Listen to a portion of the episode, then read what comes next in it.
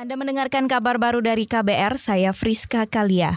Saudara Presiden Joko Widodo dan Ibu Negara Iriana meninjau proyek penyediaan hunian tetap bagi korban gempa di Kota Palu, Provinsi Sulawesi Tengah hari ini. Jokowi mengakui bahwa perkembangan proyek tersebut agak terlambat oleh masalah pembebasan lahan, terutama untuk relokasi hunian tetap. Namun kepala negara memastikan hal tersebut sudah tertangani dengan ia menelpon Menteri Agraria dan Tata Ruang Kepala Badan Pertanahan Nasional Syofian Jalil. Setelah masalah lahan selesai, hal berikutnya yang sedang dikerjakan adalah proses lelang dan sebanyak 450 rumah di Palu, kemudian 500 rumah di Sigi yang telah masuk proses lelang. Jokowi berharap pengerjaan konstruksi hunian tetap di Duyu akan dilakukan secara paralel dengan proyek di Sigi pada Januari 2020. Kita beralih ke informasi lain, Kepolisian Daerah Sulawesi Tenggara mengklaim proses hukum terhadap enam pelaku penembakan mahasiswa Universitas Halu Oleo terus berjalan meskipun hukuman etik telah diberikan.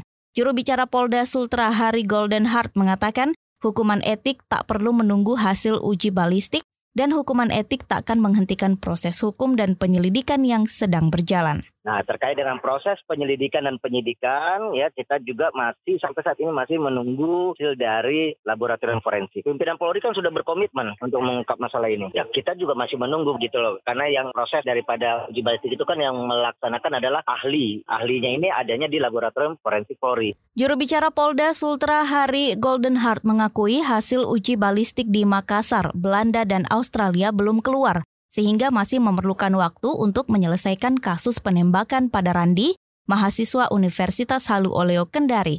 Golden juga mengklaim keenam polisi tersebut sedang menjalankan hukumannya.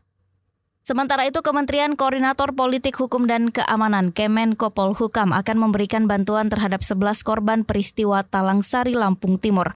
Menurut Dijen HAM Kemenko Polhukam, Temba, maksud kami Temba Nengga, Data 11 korban itu didapat dari Lembaga Perlindungan Saksi dan Korban. Biasanya kan kita cuma mengidentifikasi kembali, uh, memastikan kembali mekanisme pembagian, uh, pemberian bantuan kepada korban. Bagaimana uh, tanggung jawab dari teman-teman dari pemerintah Kabupaten Lampung Timur, termasuk juga dari pemerintah pusat. Jadi kita pastikan berdasarkan dengan kebutuhan korban. Memang sudah kita dapatkan kemarin dari Pak Bupati ya, dan sejauh ini baru ada dua korban yang menyampaikan ke kami. Nanti berikutnya kita akan tidak lagi secara bertahap juga seperti itu. Sementara itu Bupati Lampung Timur Syaiful Buhari mengatakan pemerintah Lampung Timur siap memberikan bantuan kepada masyarakat Talangsari yang menjadi korban seperti jaminan kesehatan dan memperhatikan kondisi infrastruktur di Talangsari.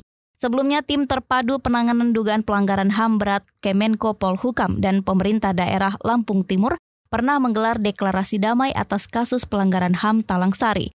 Deklarasi tersebut mendapat protes dari keluarga korban dan Komnas HAM. Beralih ke informasi olahraga, mantan juara Roger Federer memastikan diri mundur dari turnamen Paris Master yang berlangsung pekan ini. Federer juga mengungkapkan kekecewaannya saat harus mengundurkan diri. Federer selanjutnya akan mempersiapkan diri untuk bertanding bersama Rafael Nadal, Novak Djokovic, Daniel Medvedev, dan Dominic Thiem, serta Stefanus Tsitsipas pada turnamen ATF Finals yang akan digelar di London pada 10 hingga 17 November mendatang. Demikian kabar baru dari KBR, saya Friska Kalia.